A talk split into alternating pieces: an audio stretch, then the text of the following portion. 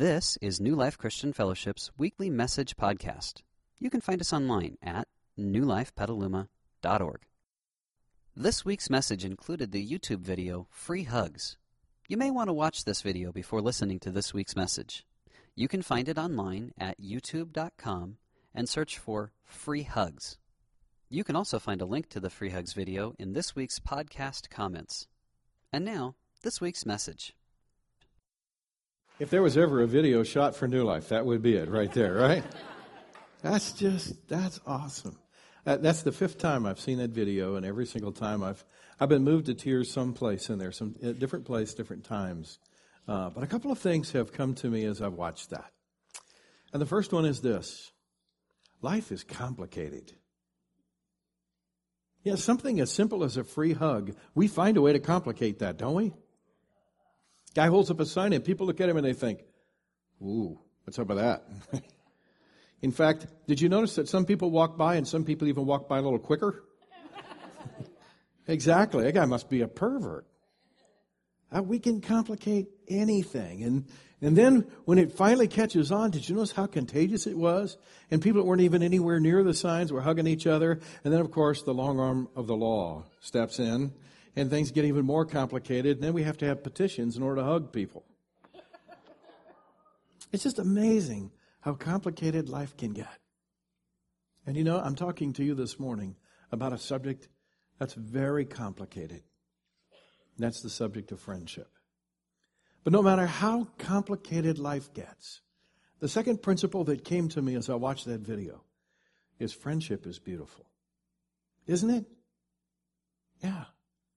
I don't, I don't care whether it's the little old lady that hugged him, whether it was the people in, on the sidewalk walking by, the skateboarder that ollied over his friend and then went up and hugged him. It, you know, the little old lady that tried to leap into his arms. You know, it, it, it just, as I was watching that, I realized, you know what's so special about a hug? A hug is a momentary friendship. When you stop and think about it, virtually all the elements of a healthy friendship are present in a hug. There's the concept of togetherness. That's there in a hug. There's the concept of vulnerability that every good friendship has to have. That's there in a hug. There's the concept of acceptance. That's there in a hug. There's the concept of some form of intimacy. That's there in a hug. In fact, virtually all of the major elements that we all look for in friendships somehow get communicated to us in the moment of a hug if the hug is meant. If it says, I'm glad we're together. If it says, I accept you into my private space if it says, you belong here, if it says, I make myself vulnerable to you, if it says, I, I embrace you as an equal in life, I'm not hugging down to you, I'm not hugging up to you, I'm just reaching my arms around you. As I look at our world, I realize that though we live, most of us, in either urban or suburban areas where there's no shortage of people, I realize that most people struggle with loneliness in some form or another. So this morning we're going to talk about friendship. And uh, on the inside of your program, there's a place, uh, there's a thing called uh, New Life Notes. I encourage you to pull that out now and follow along and fill in the blanks. I've already given you answers to a couple of them. The first one is life is complicated, and the second one is friendship is, and it is beautiful. Now, if you've been here the last couple of weeks, the first week we dealt with toxic faith. And then last week we dealt with toxic family.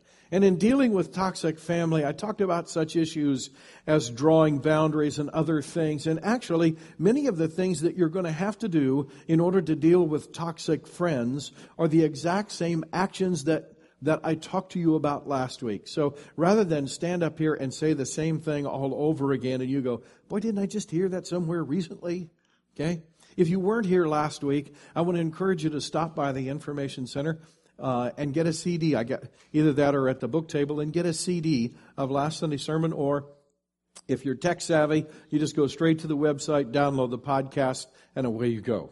But you're going to need to know those actions. I'm not going to go back through all of those actions today that we talked about last week. But I do want to talk to you about friendship, and then I'm going to apply it somewhat in the field of toxic friendships, especially as we get to the end of this particular sermon, because um, that's what I really feel like God wants us to do this morning. Let me teach you three, no, four wonderful lessons or principles about friendship and what the Bible has to say about them. And the first is this friendships change people. It's very clear. In fact, let's read from God's Word three different passages. Ecclesiastes says two people are better off than one, for they can help each other succeed. If one person falls, the other can reach out and help. But someone who falls alone, that person's in real trouble. Likewise, two people lying close together can keep each other warm, but how can one be warm alone? A person standing alone can be attacked and defeated, but two can stand back to back and conquer, and three are even better, for a triple braided cord is not easily broken. Now, the author of Ecclesiastes is pointing out to us that friendship in life is a great thing. And when friendship is healthy, it makes everybody better. Two people can get more done together than either of them could get done individually and then add it up. It's a thing we called synergy. Now let me read you another passage of scripture. Proverbs 22. Do not be a friend of one who has a bad temper. And never keep company with a hothead or what? You will learn his ways and set a trap for yourself. Some of you are going, uh oh, I married that person. That's when you go get the sermon from last week and learn how to draw boundaries, all right? okay? But the point is here, he's saying you got to be careful who you make friends with. Because in Ecclesiastes, he says friends can be a great thing. And here in Proverbs, he says, but not all friends are great. Let me read you one more. He who walks with the wise grows wise, but a companion of fools what happens to him? Suffers harm. You see, the point is, friendships change people. You see, every person that you invite into your life changes you in some way. And if you invite anyone into your life on a regular basis, uh, in my notes, I, I wrote the word, the words magnetic force. It's like every friendship in your life has this invisible force that's pulling you in some direction. Some of you were at church this morning because a friend in your world exerted a magnetic force in your life and, and they began to pull you in the direction of the church. And they said, I want you to come and go to church with me because God's making a difference in my life and I would love for you to be able to experience that difference. And so they're pulling you in this direction. Some of you later on this week are going to encounter friends and they won't be pulling you toward the church. They'll be pulling you toward the bar. Would you come with me to the bar? Let's tip a few. And, and everyone in your world. Now, Put it down up here. Every person you invite into your world is either making you a better person or they're tearing away at the things you value and your character. Because every friendship in the world exerts a force on your heart and your life. That's an important concept for you to know. Now, what determines whether it's a healthy friendship or a toxic friendship? Very simply, what direction are they pulling you? Every friendship in your world that's tearing away at your character, every friendship in the world that's eating away at the things that you value and tending to bring destruction into your life, I would say that's toxic, wouldn't you? I don't care how much you like them. I don't care how much you enjoy being around them. It's toxic if it produces the wrong things in your life.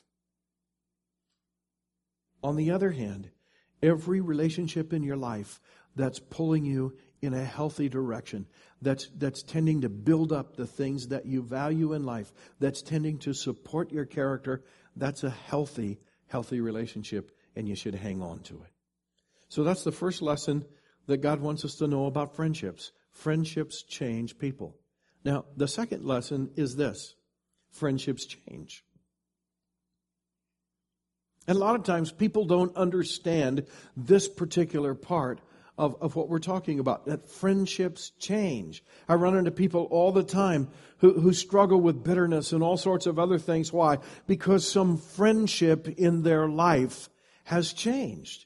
And, and they just don't understand that. Well, let me read to you from the Bible about friendship, and you'll see that's not a new thing.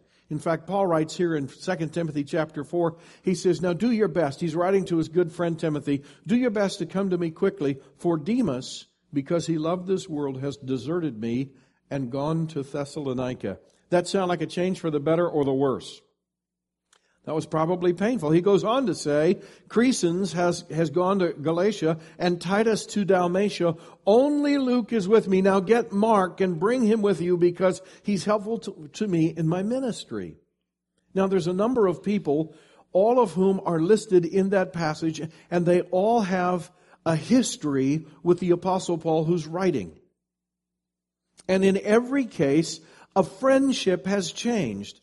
Demas Paul probably has no relationship with anymore because Demas took a look at him and said, Everything you talk about, Paul, is about Jesus. I'm sick of Jesus. I don't want to ever hear about Jesus again. Forget all that religious stuff. Forget about all that spiritual stuff. I'm, I'm, I'm going to live for today. I'm out of here. See you later.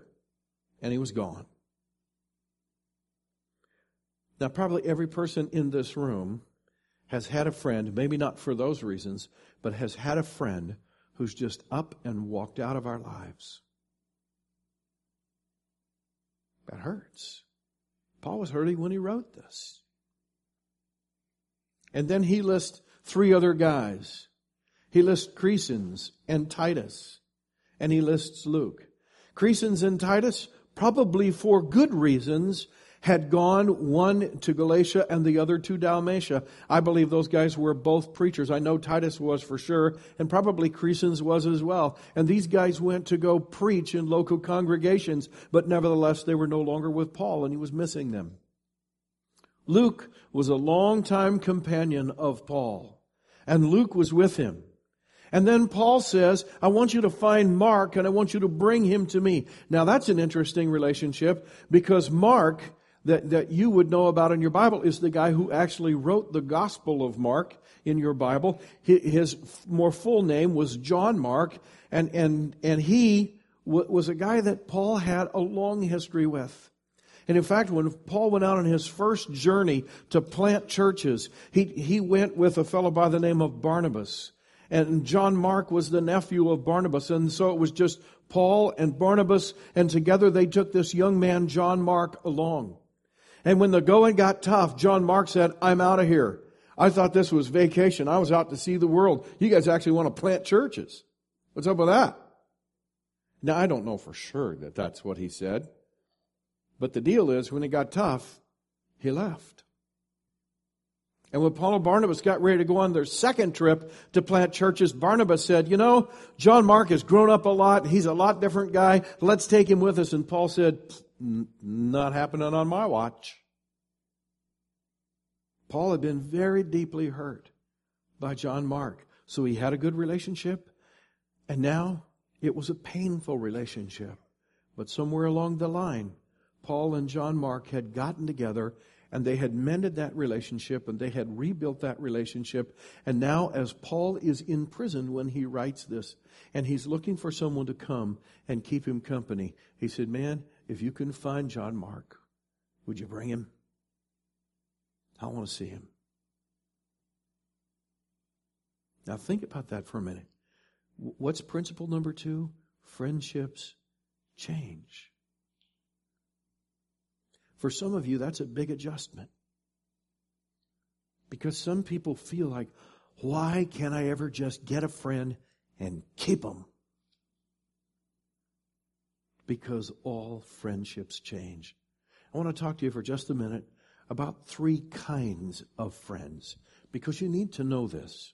Otherwise, You, if you take all your friends and you kind of throw them in the same hopper, you're setting yourself up for some real hurt and real disappointment in life. The first kind of friend is a friend that I call a reason friend. These are people that come into your life for a particular reason. Let's just say that, um, golly, you got laid off from your job. That's a tough time. You come to church and you're just you're just here in church and the guy next to you or the guy in the in the in the row in front of you or behind you during meet and greet time is is shaking your hand and giving you a hug and looks in your eyes and says, how you doing you going well I've had better weeks I just lost my job and the guy looks at you and says oh know how that feels that just happened to me 6 months ago You know, it was probably no accident that God had the two of you sitting kind of in the same area. Because that person may come into your life for a reason. They may have the encouragement that you need for that particular reason. These are people that maybe you don't have an affinity to. If you were just people just kind of hanging out in a group, you look at them and you might not be drawn to them, but because you have gone through or are going through a similar circumstance in life, for whatever reason, you become friends for a while. Those are reason friends. And when the reason is done, oftentimes the friendship just dissipates and goes away because that's a reason friend. Not because you rejected them or they rejected you. It, it just, that friendship existed for that reason. Then there are season friends. These are people that you're naturally drawn to. Many of you had these in college, right? So you go to college and you gotta have a roommate and so you eventually get a roommate and you hang out, you love to do stuff together and so, man, you are friends for that season and you're having a great time and you really enjoy that person, but in their junior year, they transfer to a different college and you say goodbye and you say, we are gonna stay in touch. Yeah, right. And six months later, you've never heard from them, they've never heard from you and that was a season, friend. It was a wonderful time and you enjoyed it thoroughly, but they were just in your life for a season. If you take that too much to heart, okay, you set yourself up for hurt. You have to allow room in your life for reason friends. You have to allow room in your life for season friends. Then there's a third kind of friend, and that's a lifetime friend. These are people that you're drawn to and you hang out and you have a great time and you love to be together and life moves on and you say, and we are going to stay in touch. And guess what? You do. And the amazing thing is, with a lifetime friend, you know, I was sitting at a wedding yesterday and I was sitting with two students from Sonoma State University uh, who often come to this church. And uh, they saw me sitting at a table and they said, Hey, can we sit here? And so I said, Sure. And they sat down, and one of them I knew, and the other one I didn't know because she's never been to New Life. And I said, Well, introduce me to your friend. And so she did. And I said, Well, how long have you two known each other? And they looked at each other and they just broke out into a grin. They said, We've been together since kindergarten. And they said, You know, a few times we've been separated, but the amazing thing is, when we get, get back together again, we just pick right up where we left off. It's like we've never been gone. Can you relate to that? Probably virtually everybody here has one or two friends that are lifetime friends. Can I tell you, those are precious? Those are so good. And when you get one of those, treasure that lifetime friendship. Because when you get back together again, there's no awkwardness. It's just like you'd never been gone. Those are the kind of friends that the Bible talks about when it says two are better than one. Because they go through life together. So those are the three kinds of friends. Now, let's take a look at the primary reasons, and there are three of them, why sometimes even healthy friendships go toxic. We've all had that, right? We got this wonderful friendship and we're just sailing along through life and we're pretty sure this is a lifetime friend and then we hit some rough water or something happens and all of a sudden, boy, I tell you what, if you want to get hurt, when you have a lifetime friend and it goes south in that relationship, that hurts. That hurts deeply. Well, there are three primary reasons, and here's the reason number one is competition. You know, in my notes, I just wrote this friends don't compete.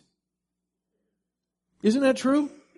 In a healthy friendship, people are not in competition with one another. In fact, they are in partnership with one another. And any time that you introduce competition into a friendship, unless it's golf, okay? Just teasing, all right? Hey, but you know, there's a sense. Listen to me. I go golfing with a lot of friends and we laugh and stuff. But if that competition ever got really serious, what do you think would happen to that friendship? It would get tainted, wouldn't it? Sure. Friendly competition is one thing, but any form of real competition begins to toxify a relationship. Because any form of competition, read it on the screen, any form of competition is simply rejecting God's plan of partnering with others. Virtually, uh, uh, uh, just a vast majority of the sins that you can name have at their root competition. What about envy? Does that have any competition in it? What about jealousy? Does that have any competition in it? What about hate? Sometimes hate has competition in it. Sure. What about vengeance? Having co- yeah, that's got competition in it. What about bitterness? That's got competition. What about pride? Pride is all about competition, actually. You just start naming them. Gossip. Oftentimes, gossip has the whole competition sort of thing. I got to get more people on my side than they got on their side. Anytime you introduce competition into a relationship, it starts to head south in a hurry. It's the second reason why relationships become toxic, and that's money. What's the old adage? Never loan money to friends or relatives. That's the last week was family, this week is friends, all right? Why is that? Now, it's more than just loaning money. Okay? I've, I've seen wonderful friendships fall into neglect and disrepair because two people who were drawn together and had a great time in life found themselves separated because one of them picked up a golf club and had no use for his friend anymore. Because now his only friend was his golf club. And now some possession, some activity, becomes more important than the people in this person's life. It, it happens all the time. And you thought, I thought, that I was a priority in that person's life. And now I find out I'm merely a convenience. You know, when you drop from a priority to a convenience, does that hurt a little bit? Hurts a lot. Yeah, it does. Because when we begin to value possessions whether it's money itself or it's a hobby or it's, it's, it's something that we own. what, What is it? It's rejecting God's priority of people over possessions. I want to pull over to the side of the road and I want to give you a little infomercial about a series of sermons that we have coming up in September. It's on family. Do you know that over and over and over again. Do you know what I hear from teenagers? My parents' hobbies and activities and possessions have a higher priority in their life than I do. You know what that is? That's a toxic friendship. At the worst level, because it's in the home. It's between parents and their kids. So easy to happen. There's a third reason why good relationships go toxic, and that is bitterness. In fact, let me read to you what it says after bitterness. It's rejecting God's grace to deal with perceived unfairness. You see, no matter who you are, no matter who this friend is, sooner or later, life's going to throw something your way. There's going to come a misunderstanding or a miscommunication. There's going to come an awkward situation in which one of those two people feels like they got worked over. They got the short end of the stick. They got really hurt. They did not get a fair deal. They did not get a fair shake. And, and now what's going to happen? Well, here's how God has organized His world. God says, I'm going to flow into your life this thing called grace, and I'm going to give you the grace or the power to be able to deal with that either by talking to them and, and, and, working it out or by saying, you know, in the grand scheme of life, it really doesn't make any difference. I just let it go. But God's going to give you the grace, one way or the other, to deal with that thing that to you seems so unfair. But what happens when you decide to reject the grace to deal with it? Now you don't have the power to deal with it. So what does it do? It just sits in your life and it festers. And it festers. And it festers. And it's like an infection in your soul. And when you don't treat an infection, it gets wider and it goes deeper, doesn't it? That's exactly what happens until what started out as a disappointment or a hurt ends up as bitterness. Have you ever talked to the ex best friend of another person and felt like they just puked bitterness all over you? That's a mental image you didn't want to take from church, isn't it? We've all talked to somebody and, and, and, and, and they just spew venom and you're thinking, what's up with that? And then you find out this person that they're spewing venom about used to be their best friend. That's what you're looking at. That relationship went toxic because one or both of them rejected God's grace to deal with a situation that they needed to deal with. So, what's that all under? Friendships change. So, you know what that means? Principle number three is this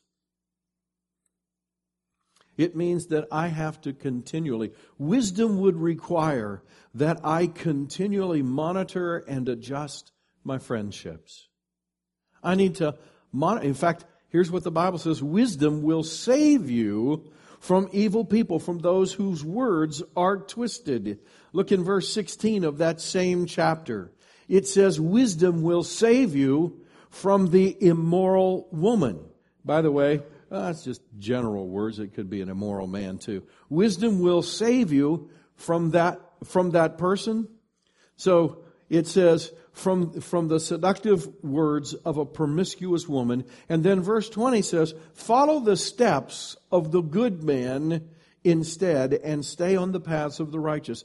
All of those things require wisdom. They all require discretion. And that means that you have to continually monitor and then adjust your friendships. Let me read you a fairy tale that illustrates why you need to do that. Once upon a time, there was a beautiful princess who had four suitors. All the young women in the church said, Yeah, may the Lord smite me with that, huh? Okay, anyway, all right, here we go. She loved her fourth suitor the most and adorned him with rich robes and treated him to the finest of delicacies. She gave him nothing but the best.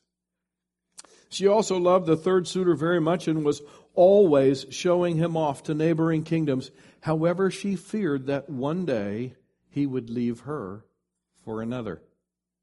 She loved her second suitor as well. He was her confidant and always kind, considerate, and patient with her. Whenever she faced a problem, he would help her through difficult times.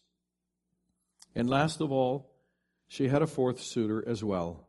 He was a very loyal partner and had made great contributions in maintaining her, her wealth and kingdom. However, she did not love him.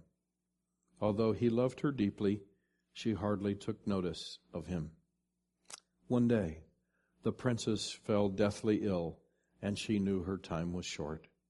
She thought of her luxurious life and wondered, I have four suitors, but when I die, I'll be all alone. So she asked the fourth suitor this question.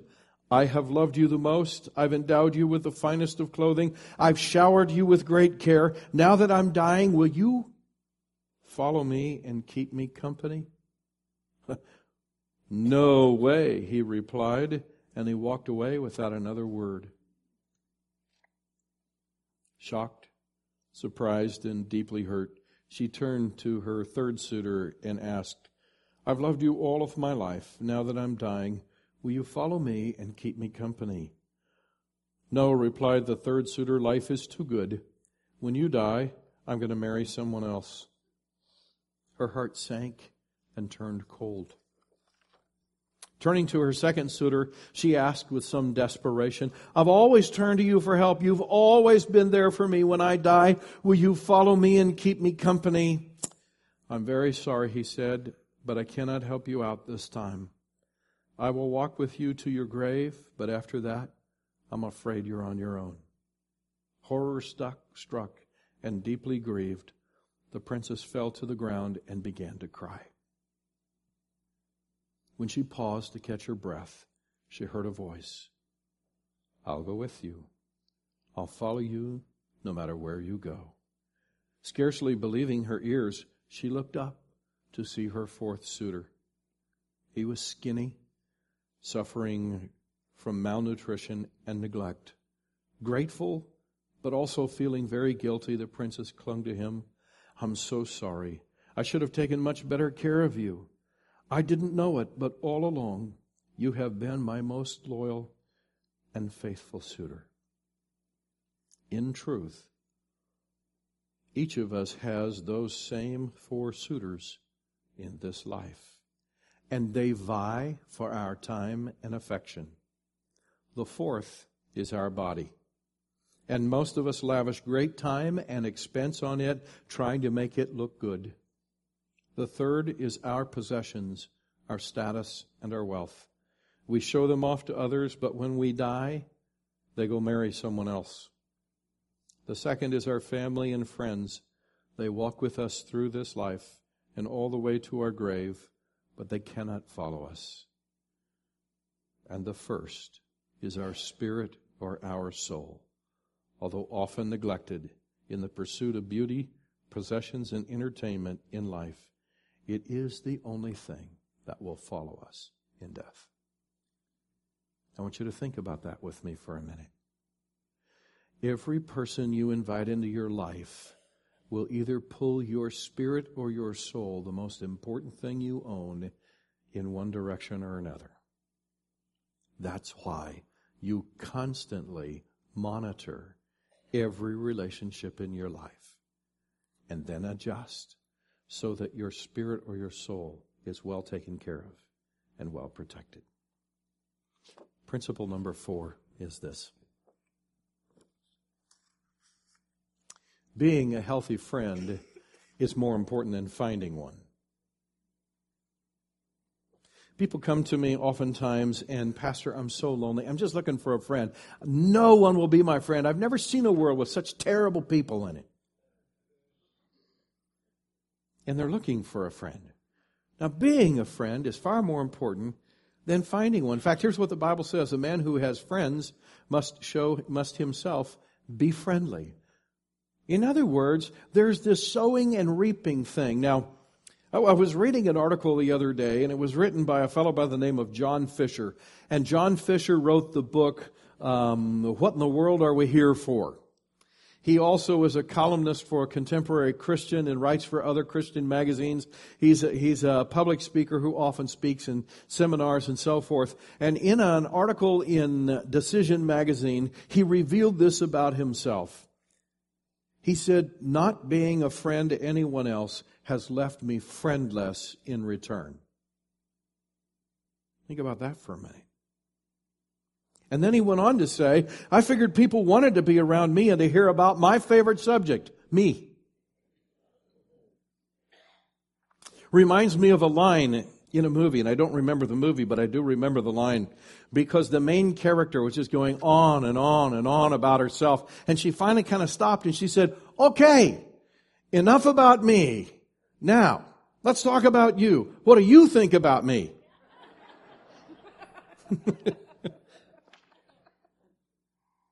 you know, being a healthy friend is more important than finding one. In fact, you know what the words I wrote down?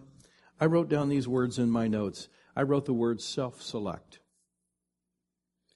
You know, when you decide to become a healthy friend, let's go back to our video of the guy with the sign of free hugs. Did you notice he did not hold up a sign that said, I could use a hug? What did the sign say? Free hugs. I'm here to give them away. I'm here to be a good friend. I'm not just looking for a, a good friend, I just want to be a good friend. And when you set your mind to be a good friend, to genuinely care about the people you come in contact with, when you set your mind to genuinely pull people in a healthy direction and, and just exert a wonderfully warm, accepting influence that gently tugs at them in the right direction. And when you really care about what happens in their life, and when you will be willing to, to go out of your way to make sacrifices so that what happens in their life is actually for their good. You know something? You will never hurt for friends in this world. But if you go looking for friends, you might look a long time. Because being a healthy friend is much more important than finding one. As we close, I want to give you one thing to do. The worship band is going to come and they're going to, they're going to sing a song that I really want you to just listen to. Because as you look at the friendships in your life, even as I've spoken this morning, some of you have thought of, oh my goodness, here's a friend that boy that ended painfully. And when i said have you ever have you ever been hurt by a best friend? And, and immediately i know even as i was talking I, I can think of two or three in my life literally people who just up and walked out of it one day. I still miss them. I still wish that they were in my life. It may or may not happen. I don't know but when a friendship has gone south, not just someone who was a reasoned friend or a seasoned friend, but, but, but when there was some, someone that I really, really relied on, and it, and it didn't just kind of dissipate, it kind of ended in an explosion, and somebody was really hurt. Either they were toxic, or I was toxic, or we both were. And as the worship band sings, I lift my friend to you. It's really a prayer. I, I just want you to think about those relationships. And as much as you are able to this morning, I want you to pray for those people and pray for yourself. Because sometimes we can be toxic and we don't even know it. And maybe, even though we're mad at them, maybe we were the ones who really poisoned that relationship. But you know, in the end, it kind of doesn't make any difference because if my friend was toxic, I need to lift my friend so that, so that somehow they would allow God to bring health into their life so they don't do that to someone else. And if I was the one that was toxic, I not only need to pray for myself, but I've left them damaged and hurt and possibly scarred. I need to pray for them. So as the worship team sings, would you just process and pray? Thank you. We hope you enjoyed this week's message. You can find more information about New Life, including contact information, at newlifepetaluma.org. Thanks for listening.